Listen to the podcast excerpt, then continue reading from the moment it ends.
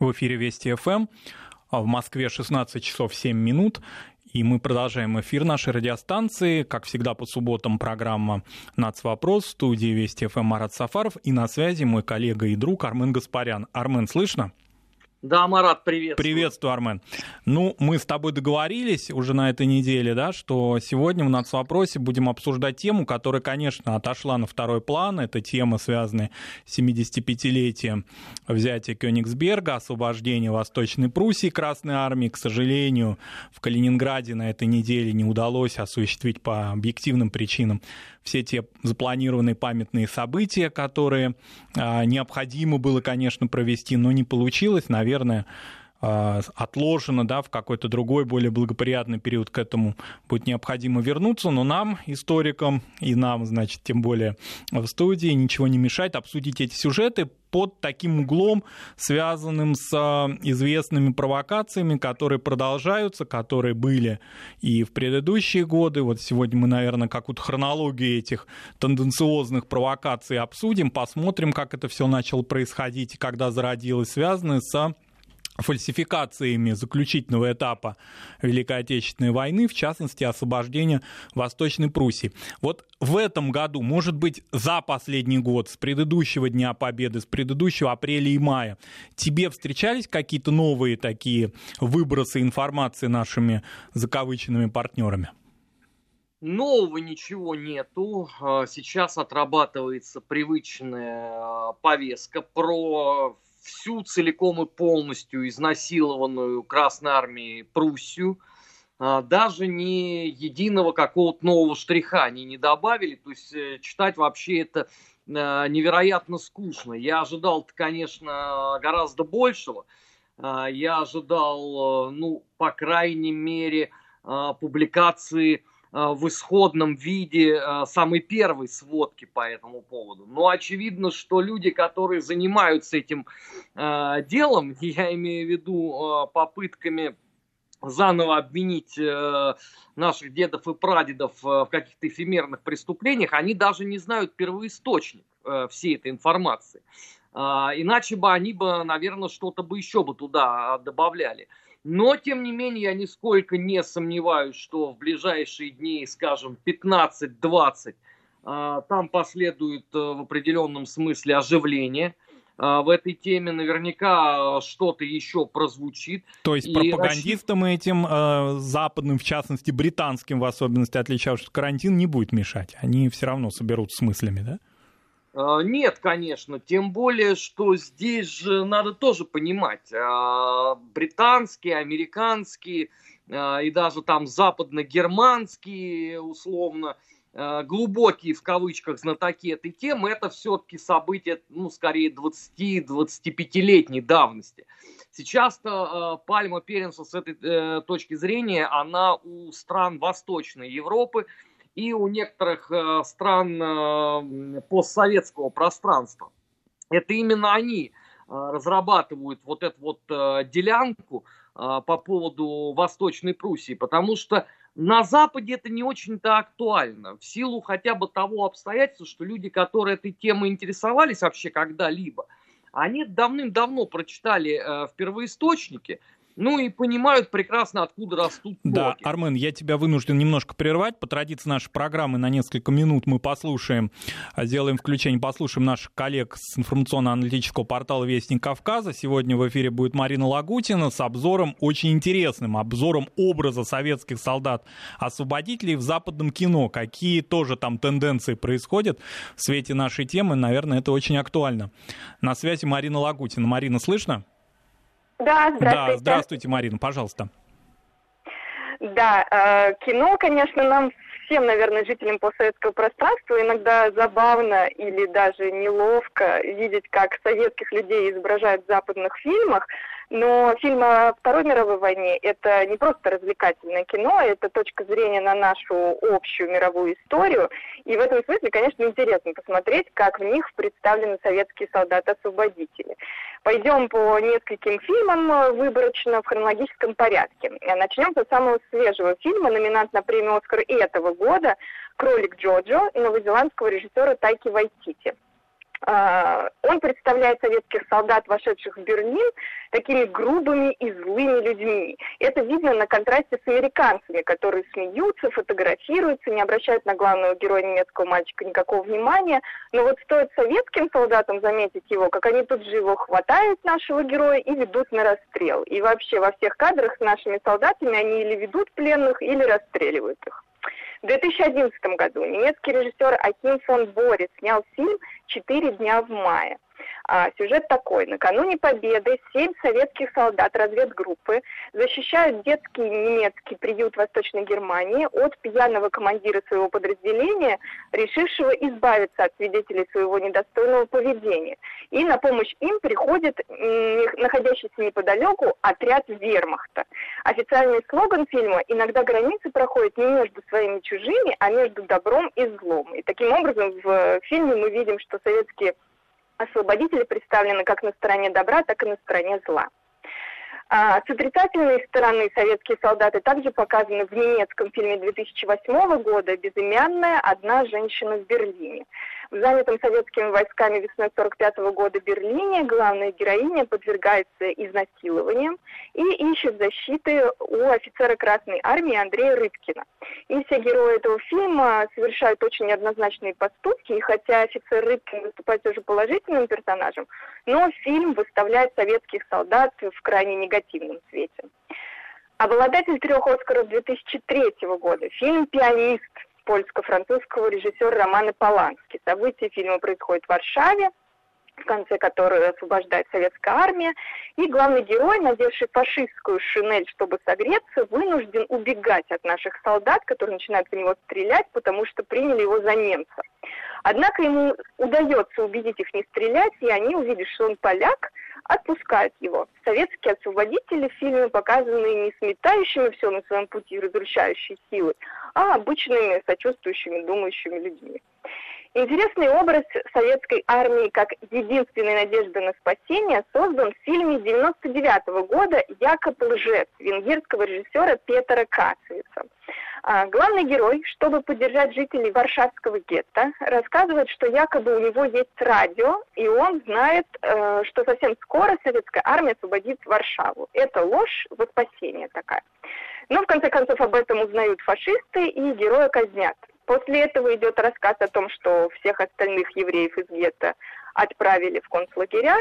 Но тут рассказчик делает оговорку и представляет, что поезд с ними остановили танки бойцы Красной Армии, и в итоге всех героев фильма советская армия спасла.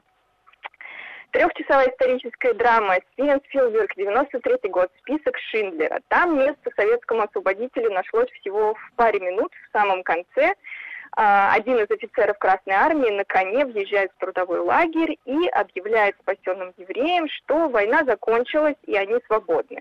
Хотя он не может ответить на все их вопросы сразу, но желание помочь его очевидно. То есть мы видим, что чем дальше от Дня Победы 1945 года, тем больше негативных красок в образах советских солдат, освобождавших Европу. Но вот интересно, что непосредственно в год войны отношение того же Голливуда к советской армии было совсем другим. В 1942 году выдающиеся американские режиссеры-актеры в серии фильмов «Почему мы сражаемся» рассказывали о подвигах советского народа в борьбе с фашизмом. В 1943 году был снят фильм «Сахара», ремейк, кстати, советского фильма «13» с Хамфри Богартом э, в главной роли. В нем советские истребители там помогают э, армии США. В 1944 году Грегори Пек сыграл командира партизанского отряда Владимира в Днях Славы. Но, к сожалению, потом геополитическая ситуация изменилась, и вот на сегодняшний день мы видим то, что видим. Марина, большое спасибо. Мне кажется, очень показательный обзор. Сейчас обсудим его с Арменом Гаспаряном. В э, эфире Вести ФМ была аналитик информационно-аналитического портала Вестник Кавказа Марина Лагутина. Армен, возвращаемся. Я тебя прервал. Давай э, продолжим твою мысль относительно вот этих историографических тенденций, а потом, может быть, и к фильмам вернемся. А, да, по поводу, значит, эм, всех вот этих вот историй. Там же корни-то понятно где это весна 1945 года. И э, в массе своей э, современные деятели культуры и искусства, они оперируют тем, что достаточно хорошо им известно. ну, это условно мнение Бонс Третьего Рейха. Потому что, что греха таить, э, подобного рода литература на Западе издавалась гораздо больше, э, чем воспоминания советских э, маршалов и генералов. Поэтому и появление подобных фильмов, оно не должно удивлять. Но вот эти все сюжеты, они отчетливейшим образом корреспондируются с Мелентином. Как известно, этот э, малоприятный человек в своих воспоминаниях написал о том, что то, что происходило в начале 45 года, Европа не видела со времен гунов. Наши кретины из э, агитпропа не удосужились прочитать эту книгу до конца и уяснить, о чем же там идет речь. А они это подхватили – и, соответственно, стали э, показывать как собственную невероятную доблесть. Вот Европа никогда не видела ничего подобного со времен нашествия гунов. То есть это подразумевалось, что настолько молниеносный сокрушительный удар, что Европа замерла просто э, в шоке и трепете. Но Мелентин-то писал про другое. Мелентин как раз писал про то, что, по его мнению, там были совершены совершенно чудовищные преступления против германских женщин. Причем сам он апеллировал, естественно, сводками германской пропаганды под управлением небезызвестного Йозефа Геббельса. Так в результате теперь прошли годы э, с того момента. А вот эта вот каноническая мысль, э, Европа не видела ничего подобного со времен гуннов, она до сих пор к нам – идет теперь уже э, посредством кинематографа, потому что эта фраза в той или иной степени, в том или ином смысле, она звучит всюду. Фильмах, э, выступлениях э, странных э, политиков, в каких-то воплях в социальных сетях. Я вот грешным делом-то все ждал. Ну, когда же в конце концов уже будет назван автор теории? Ну, ведь а, очевидно, что у этой богатой идеи э, был как какой-то отец-основатель. А как ты думаешь, а, почему первыми вот пробивать эту такую вроде бы а, табуированную брешь начали британцы именно? Вот мы знаем, что в самом начале нулевых вышли книги Антони Бивора знаменитые, да, которые пытались, да, всячески доказать преступление Красной Армии, всячески вот эту тему, эти тезисы развивали, находили какие-то источники, правда, ссылок не приводили или приводили нарративные ссылки, то есть отсылки непосредственно к словам не, якобы, да, очевидцев, хотя мы все прекрасно знаем, да, формулировку врет как очевидец, нет документальных источников. Вот почему британцы эту тему начали очень активно развивать? Сейчас я полностью с тобой согласен, это прерогатива прерогатива Восточной Европы, но англичане а, задали определенный тон. Ты знаешь, я вот здесь с тобой бы поспорил бы. Э, хотя бы в силу того обстоятельства, что то, чем сейчас вот э, оперируют абсолютно все, э, включая этого проходимца Бивора, это есть не что иное, как переложение на понятливые слова и понятные смыслы классической работы Хоффмана «Сталинская война на уничтожение» которая была написана э, в годы рассвета холодной войны, которая была написана э, за условно хорошее очень э, финансовое вознаграждение, это был грант определенный, и которая содержала в себе абсолютно все классические постулаты. От превентивной войны фюрера до, соответственно, изнасилованной в три круга Восточной Пруссии. Разумеется, что э, об авторе потом уже старались не очень-то вспоминать, потому что, насколько я вообще могу судить, э, для Хоффмана это была такая полуподработка. Потому что в отличие от его других работ, э, ну, например, от канонической работы про историю Власовской армии, э, книга «Сталинская война на уничтожение» грешит ну, совершенно запредельным числом ошибок для маститого историка. А, больше того, те ссылки, которые э, дает Хоффман, они, выражаясь таким полупрофессиональным, полусленговым языком, колотые. Ну, то есть они не соответствуют оригинальным газетам, там, «Красная звезда», «Правда» и так далее, и так далее. А, просто целый ряд моих знакомых еще лет, наверное, 15 назад взялся проверять непосредственно ссылочный аппарат вот этой классической работы Хоффмана. С тех пор много воды утекло. И разумеется, что после условно 99-2000 года в игру вступили англичане, которые начали массово форсить ту же самую тему – но добавляя туда уже свои какие-то умозаключения, свои э, представления о прекрасном, что характерно, на Хоффмана уже мало кто ссылается. То есть как бы каноническая работа по теме, она, кстати, была издана в нашей стране, по-моему, тоже в году 2004-2005. Они ссылаются, потому что это дурной тон уже ссылаться, или поскольку просто они повторяют, фактически занимаются плагиатом? А ты понимаешь, какая штука? А, то, что написал Хоффман, они уже воспринимают просто как данность. Понимаешь, это как вот ссылаться на Библию. Ну какой смысл, да? Угу. Канонические утверждения э, священного писания, они и так всем а, знакомы и понятны. Поэтому зачем себя лишний раз утруждать? Тем более я понимаю, если бы условно мысли, которые там были изложены Хоффманом, они бы получили бы, ну, некое творческое развитие, да, дополнительные там а, какой-то фактаж или трактовки. Ну, кроме Когда дополнительного видим... количества найденных неких, да, а, свидетелей этих преступлений, в кавычках, или их участников, в общем-то, ничего не расширилось. То есть количество имен все-таки прибавилось. Они находят каких-то пожилых, значит, женщин в Германии или даже за ее пределами и пытаются их свидетельства туда приплюсовать к своим работам. Ты понимаешь, здесь же тоже надо это все проверить. А, потому что а, по книге Хоффмана, ну, это была одна из частей сценария, а, еще в году, наверное, 94-м или 5-м, если не третьем даже, был снят документальный фильм. И в том числе опросили некоторых ветеранов советской армии. На тот момент же много еще было ветеранов Великой Отечественной войны. И потом, когда фильм показали в нашей стране, был грандиознейший скандал, потому что э, там вот эта бегущая строка с переводом, она абсолютно не соответствовала тому, чего рассказывали э, вот эти якобы свидетели. То есть у меня такое вот есть ощущение, что никто критично э, к этому ко всему не относился. Просто э, есть заказ, да, исполнить вот э, подобного рода историю. Это же, понимаешь, из той же абсолютно серии, как а, ежегодно, и мы с тобой тоже много раз это обсуждали, а, камлания вокруг блокады Ленинграда. Являлась она блокадой или она была осадой?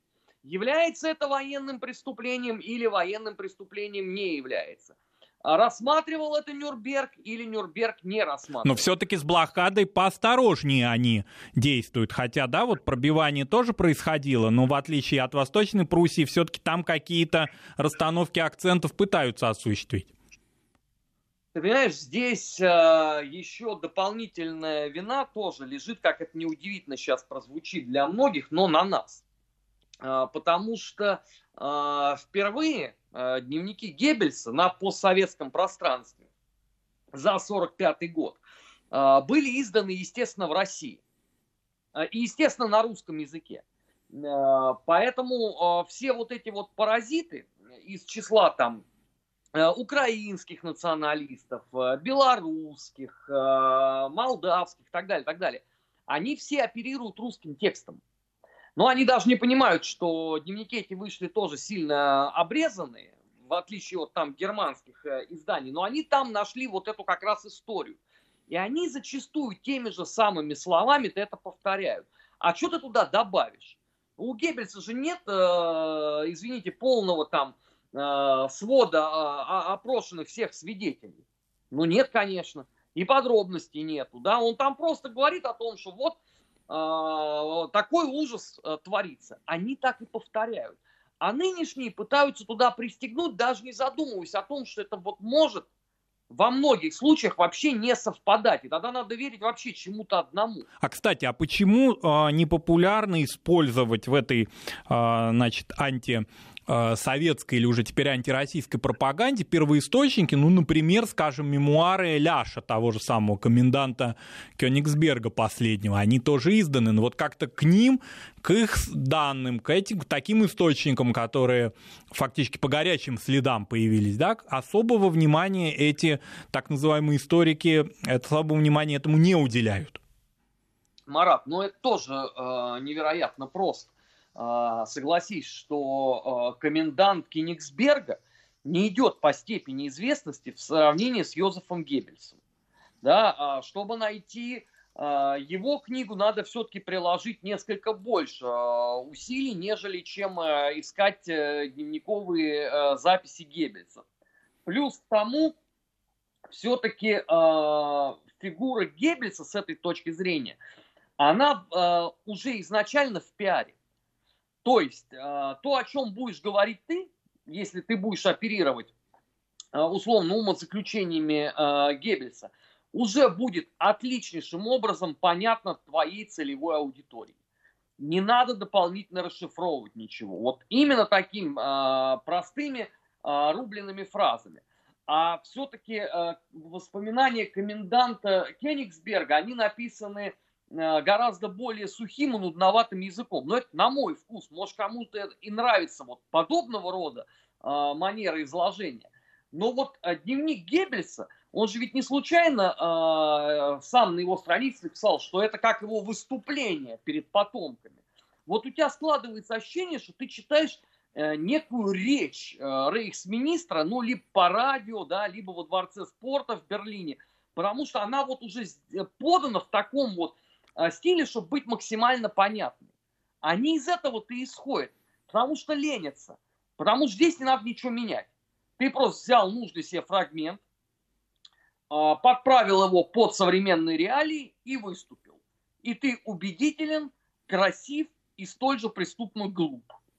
Да. Но это же не волнует последнего. При том, что, казалось бы, да, э, к мемуарам коменданта, то есть живого свидетеля на тот момент, а мемуары появились, если я не ошибаюсь, 50-е уже годы, когда он освободился из да. советского заключения, да, вернулся в Германию, фактически они, конечно, могут вызывать больше, больше интерес, нежели вот эта гнусная пропаганда Геббельса. Тем не менее, да? А, ну, а, понимаешь, э, все-таки а, Ляши его же не поминают каждый день да, э, споров о его методах работы, ну, если они и ведутся, да, Армен, то, наверное, тебя... сугубо в академическом сообществе. Да, я тебя вынужден прервать. Сейчас послушаем новости и вернемся во второй половине часа к программе «Нацвопрос» на Вести ФМ. «Нацвопрос» о чувствительных проблемах. Без истерик и провокаций. В Москве 16 часов 35 минут. Продолжаем в эфире Вести ФМ программу «Нацвопрос». В студии Марат Сафаров на связи прямой с нашей студией Армен Гаспарян. Обсуждаем мы события весны-апреля 1945 года, освобождение Красной Армии Восточной Пруссии, взятие Кёнигсберга. На этой неделе отмечалось 75-летие этим историческим событиям уже пришел такой большой черед. И обсуждаем также те провокации, которые сопровождают уже на протяжении многих лет эти события в исторической науке, если можно вообще это наукой назвать. Давай, Армен, продолжим. Мы остановились на, а, собственно, да, вот таких западно, скорее, европейских трактовках, но есть и восточноевропейские. Там какие-то новости происходят, какой-то движ? А, ты знаешь, э, нет, к огромному моему сожалению, а, потому что сейчас, с одной стороны, бушует коронавирус, с другой стороны, есть э, серьезный экономический кризис. А, поэтому особо много финансов на подобного рода деятельность не выделяется. А кроме того, у каждой из этих стран есть своя собственная еще и дополнительная повестка в апреле. Ну, например, у поляков сейчас на первом месте, как мы понимаем, все-таки не Восточная Пруссия, не Кенигсберг, а самолет Качинского. Потому что там опять э, началась истерика а, по этому поводу. Э, у украинцев э, есть э, АУН-УПА, там опять открыли мемориал очередному упырю. Да, у румын ежегодно в это время идет размышление о том, как именно они побеждали Гитлера. Но мы же понимаем прекрасно, да, что э, Антонеску, Железная гвардия, это же оплот просто антигитлеровской коалиции это в годы Второй мировой войны. Это же не чита там каким-то э, жалким Черчиллю и Деголю. Все ж крутилось э, вокруг Румынии. Поэтому в основе своей э, крутится э, клишированный набор фраз. Э, Мелентин, подавляющее дальше большинство списано с э, дневников Геббельса, и потом уже идет вот этот вот э, перепев, ну, ты вот назвал э, Бивора, я говорю там про Хоффмана, есть еще там другие проходимцы из этой же серии, да, их немало, к огромному сожалению, которые занимаются вот ровно тем же самым. И параллельно же еще э, вот мало того, что есть вот этот вот сюжет, да, он еще наслаивается на э, историю власовского движения. Э, мы с тобой на прошлой неделе обсуждали, как чехи снесли памятник маршалу Коневу. И вот идет, знаешь, такое некое противопоставление, что вот, дескать, азиатские варварские орды пришли в Германию, всех там изнасиловали – а были вот такие правильные, сугубо былинные русские из Власовской армии, эти бросили, значит, вызов Гитлеру и пошли освобождать э, Чехословакию. Ну, удивительное рядом вообще. Вот еще там 10 лет назад э, подобного рода, конечно, вздора не было. Но мы живем э, в условиях постправды, как говорит э, наш комрад э, Дмитрий Егорченков. И тут, конечно, уже а, свои совершенно определенные стандарты, которые ну, нормальному человеку с нормальной логикой непонятно. Армен, а что... а вспоминают ли чехи, так, значит, рьяно умеющие сносить памятники, о декретах Бенеша и фактически о тех гонениях, которым подверглось мирное немецкое население. Сейчас не будем да, обсуждать события, там, допустим, 30-х годов. Судетские немцы, да, они приветствовали нацистов, входивших в э, чехословацкие города, да, но тем не менее на 45-й год большая часть людей изгнанных, подавляющее большинство, это были не военнослужащие, это было мирное население, которое было изгнано да, из своих домов, лишено имущества, и были, мы знаем прекрасно об этих маршах смерти, которым им фактически правительство а, Чехословакии, либеральный президент Бенеш, напомним нашим радиослушателям, что это еще не коммунистические правительства, а совершенно такое абсолютно западное либеральное правительство в этой восточноевропейской стране. Вот об этом чехи вообще говорят, или эта тема закрыта, как закрыты, например, темы польских погромов послевоенных? Ты знаешь, вот удивительное рядом. Вот все эти страны Восточной Европы, они же все постоянно говорят о том, что вот они проводят декоммунизацию, они бросают вызов своему там тоталитарному прошлому, они все осуждают, они все такие вот э, демократы и либералы. Но почему-то вот во всех подобного рода историях они руководствуются старым добрым советским постулатом а, конца 30-х годов «забудьте все, что было раньше». А, но если просто кто-то не знает, это такой был намек очень многих агитаторов на то, что а, прославленные герои гражданской войны Тухачевский, Гамарник, Якир, Блюхер, Убаревич, Путна, и там можно перечислять бесконечно долго – они же все оказались подонками, а, шпионами, а, диверсантами, вредителями и просто конченным мразью. Поэтому если там какой-нибудь условно а, обычный колхозник спрашивал, ну подождите, я же как бы воевал вот, вот вместе с командармом, ему говорили, так, все, забудь все, что было раньше, есть вот теперь вот новая реалия. И ровно вот этой доктриной руководствуются сегодня поляки, чехи там и многие-многие другие. Говорить про Бенеша они вообще крайне не любят.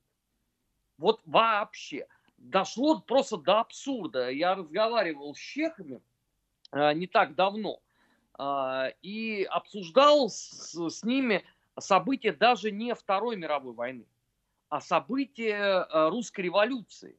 Как известно, ведь Бенеш был одним из тех людей, кто выделил деньги Борису Викторовичу Савенкову на убийство Ленина. Ну, в Советском Союзе об этом эпизоде знали абсолютно все, это не было никакой тайны. Слушай, у нынешних чехов просто земля ушла из-под ног. А они настолько пораженно слушали вот мой рассказ об этом, и потом они сказали, нет, ну Беннеш не мог.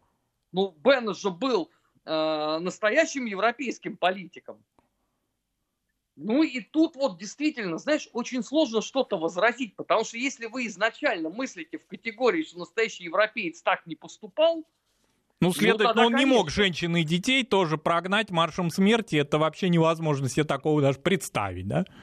Получается, Но, по их логике. Слушай, э, там, там даже есть гораздо более смешной э, момент, потому что от Бенеша мы там перешли э, к событиям все-таки Второй мировой войны в общении с чехами. Я говорю, слушайте, ну есть медицинский факт.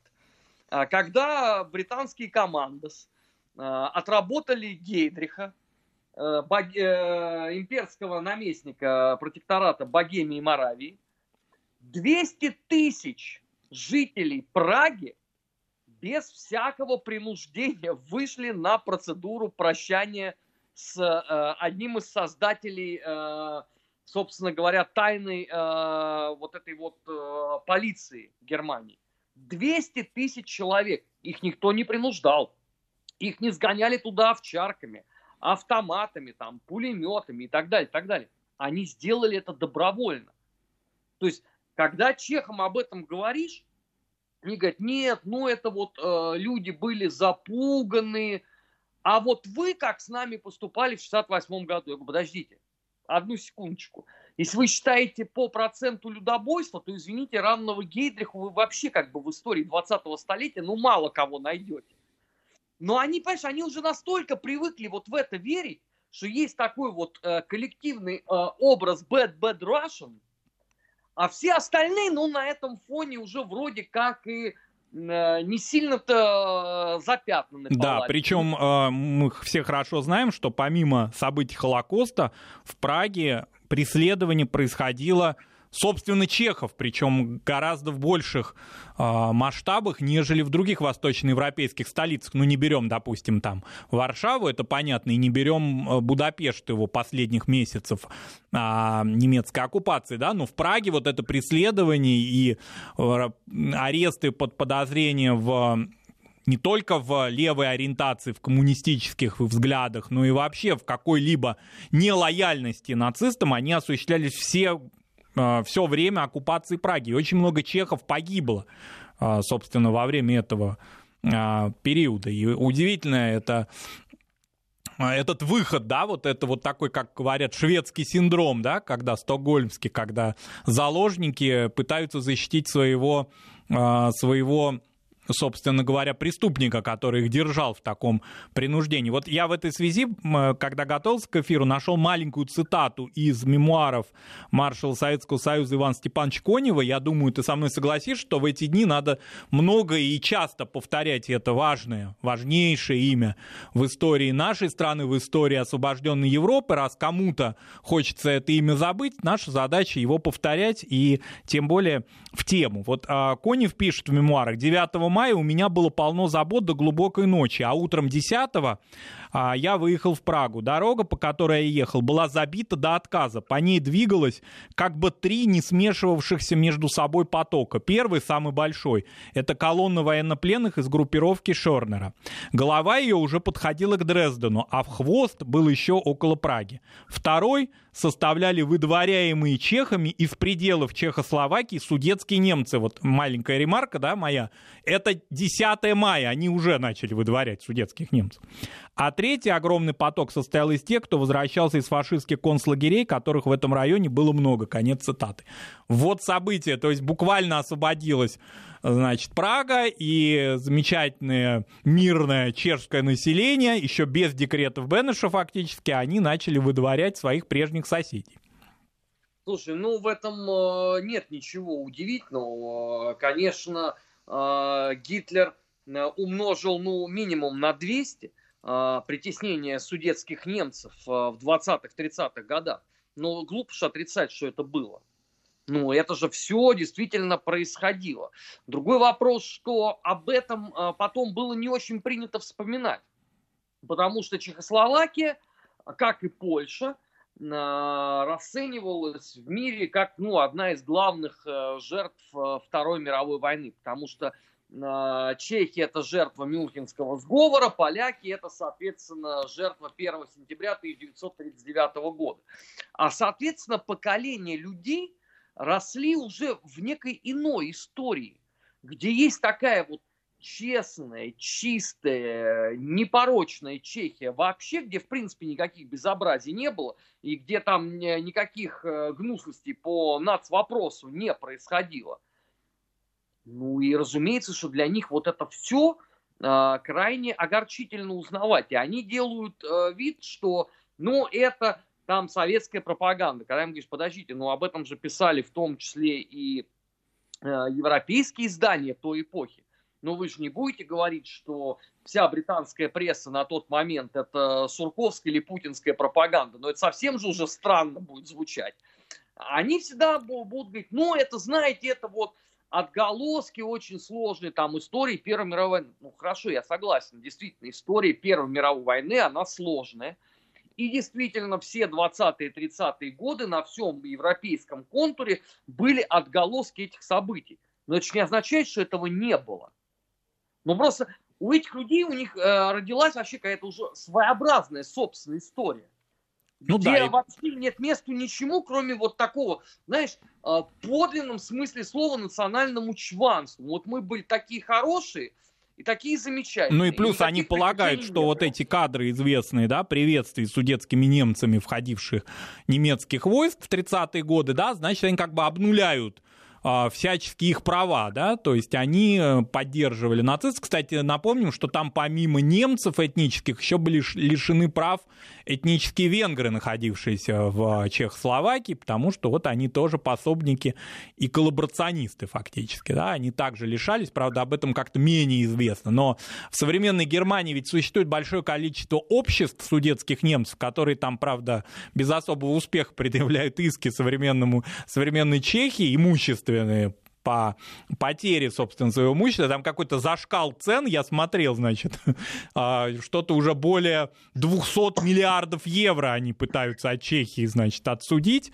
но им ничего не удается. И, кстати, надо сказать, а, к чести немецкого правительства, поддержки особой вот эти судетские общества не пользовались. Ну, во всяком случае, в объединенной уже Германии, там, ФРГ эпохи, а, собственно, первых ее десятилетий были определенные такие подмигивания судетским немцам, но сейчас вроде как-то дистанцировались, потому что действительно среди их активистов много, ну, можно даже сказать, что и нацистов. А ты знаешь, а, вот у некоторых а, современных чехов, у них есть э, еще одна линия стратегической обороны по этому поводу. Они говорят, слушайте, ну там судетские немцы, это там вот э, история э, с Германией, но вы не можете жаловаться, потому что э, русские иммигранты э, в Чехии пользовались абсолютно всеми правами, были людьми гиперуважаемыми и так далее, и так далее. Слушайте, ну с этим никто не спорит.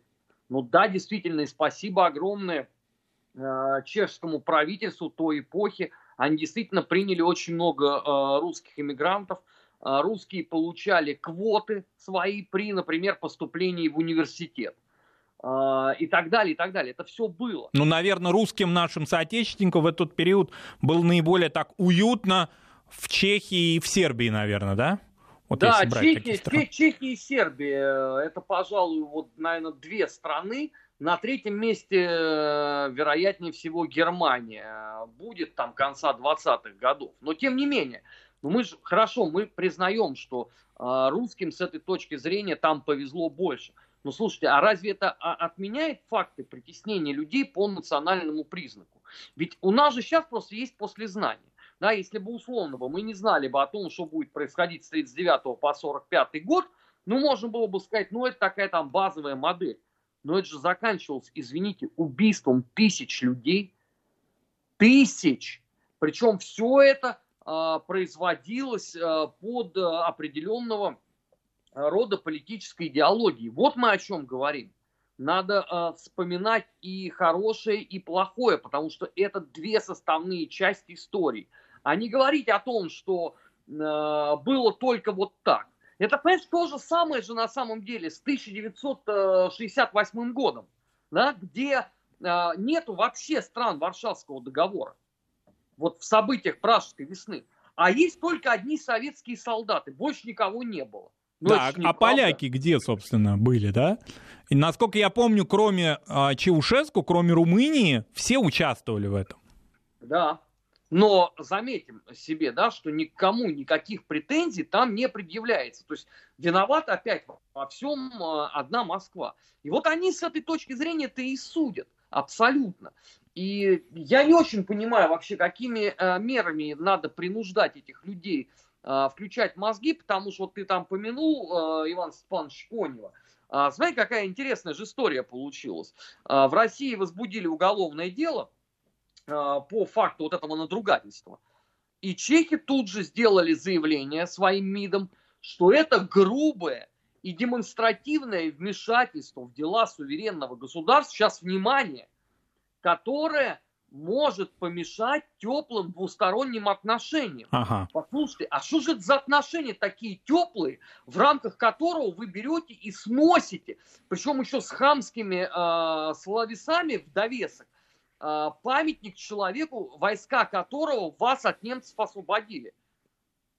Ну, поставь тогда памятник Гейдриху и успокойся, пляшите вокруг него. Ну, если как бы для вас Конев это оккупант, тогда я правильно понимаю, что Гейдрих тогда это освободитель, отец родной.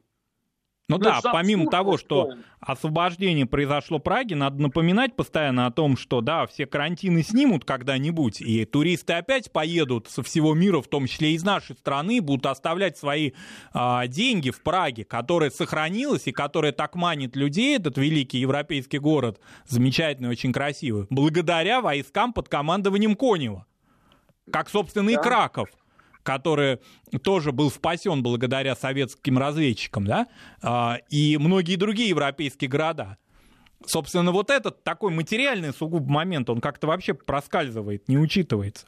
Вы получаете деньги, вы зарабатываете на этом, вы хвалитесь этим. Фактически очень значительная часть бюджета пражского, да, наверное, и всей Чехии, а, благодаря туристам, формируется, но при этом вот как-то эти моменты забываются. Помимо того, что просто были спасены жизни чехов. Слушай, ну это же вечная история. А, на всем вот этом а, контуре, который образовался после развала Советского Союза. Ну ты вспомни, год назад ровно такая же тема была в Грузии а, где благодаря деятельности Габуни и Гварами рухнул туристический бизнес, и тут же началась истерика. Подождите, а как же мы без русских денег? Ну, вы чего? Нет, вы давайте приезжайте. То есть Габуния Гварами это как бы отдельная история, а бизнес есть бизнес. То же самое сейчас начнется. Э, коронавирус э, же рано или поздно будет побежден, здесь нет сомнений. То же самое нам продемонстрируют и по отношению э, к Праге. Причем я тебе могу заранее сказать, что э, будут говорить, слушайте, но э, у нас президент страны был против этого. Экс-президент тоже выступил Да, против. они там даже пытались извиняться и так далее. Только да. что-то плохо выходило как-то. Да, а, у нас общественные организации были против. Это просто вот поступили невменяемые руководители вот этого района, как он там, Прага, Прага 6, 6 да, муниципалитет, там какие-то муниципальные клерки, да. Да, это вот они невменяемые, поэтому давайте не будем э, обращать на них внимание.